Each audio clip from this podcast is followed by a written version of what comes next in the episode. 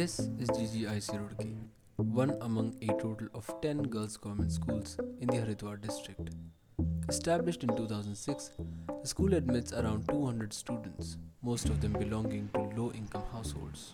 The government school employs a total of 9 teachers, 1 principal, 2 office clerks, and 4 helpers. The school fee is only about 200 rupees per annum. But despite all this, the school has faced an attendance problem for many years. A possible reason for this is the fact that the school only teaches 9th to 12th graders, whereas the midday meals that incentivize most kids to attend government schools are only reserved for students studying in or under 8th grade. For the students studying here, there is little incentive.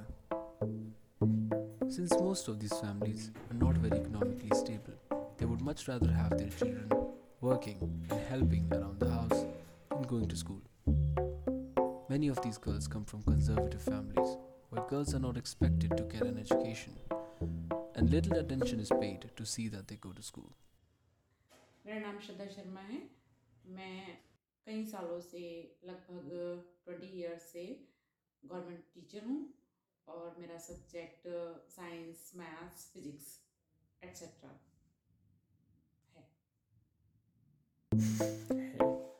um, ये बताओ कि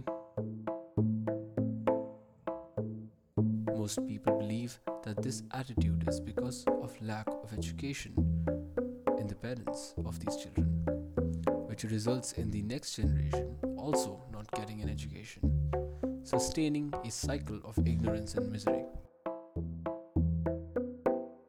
Every year, teachers like Shraddha Sharma are asked to go to the less well off parts of the city to try and convince the parents of such children to send them to school.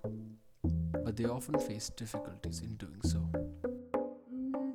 Education sector में जो अ, मूलभूत परेशानियां हैं वो अधिकतर बच्चों से related हैं कि अ, बच्चों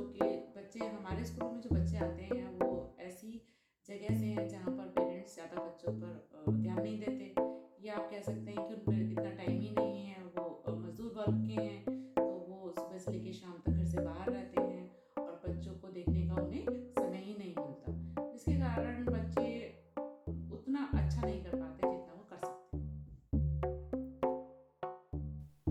However, this is not the only problem they have to face. A few years ago, the infrastructure of the school was in bad shape. There was no boundary wall, no toilets, and no proper classroom. The campus of the college was used as a dumping ground by many nearby residents. When Mrs. Neelam Katiyar was appointed the principal of the school in 2016, she lobbied for government aid to improve the situation of the school. When she couldn't get any, she asked for aid from many different companies through Section 135 of Companies Act, that is corporate social responsibility. Finally, Hero Motocorp, a multinational automobile manufacturer, came to their aid and helped create much needed infrastructure for the school. After this, the admission rate has increased, and Shraddha Sharma is optimistic about the future of education in these areas. भविष्य में जो अब government की तरफ़ से नई education policy आई है उसको लेके मैं काफ़ी आशान्वित हूँ और भविष्य में मुझे लगता है कि बच्चों के लिए बहुत अच्छा हो पाएगा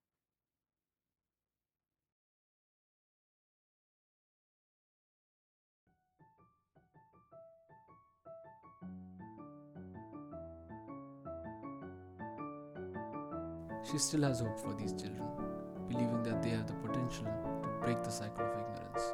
And talking to her, I cannot help want to hope that she is right and be hopeful myself.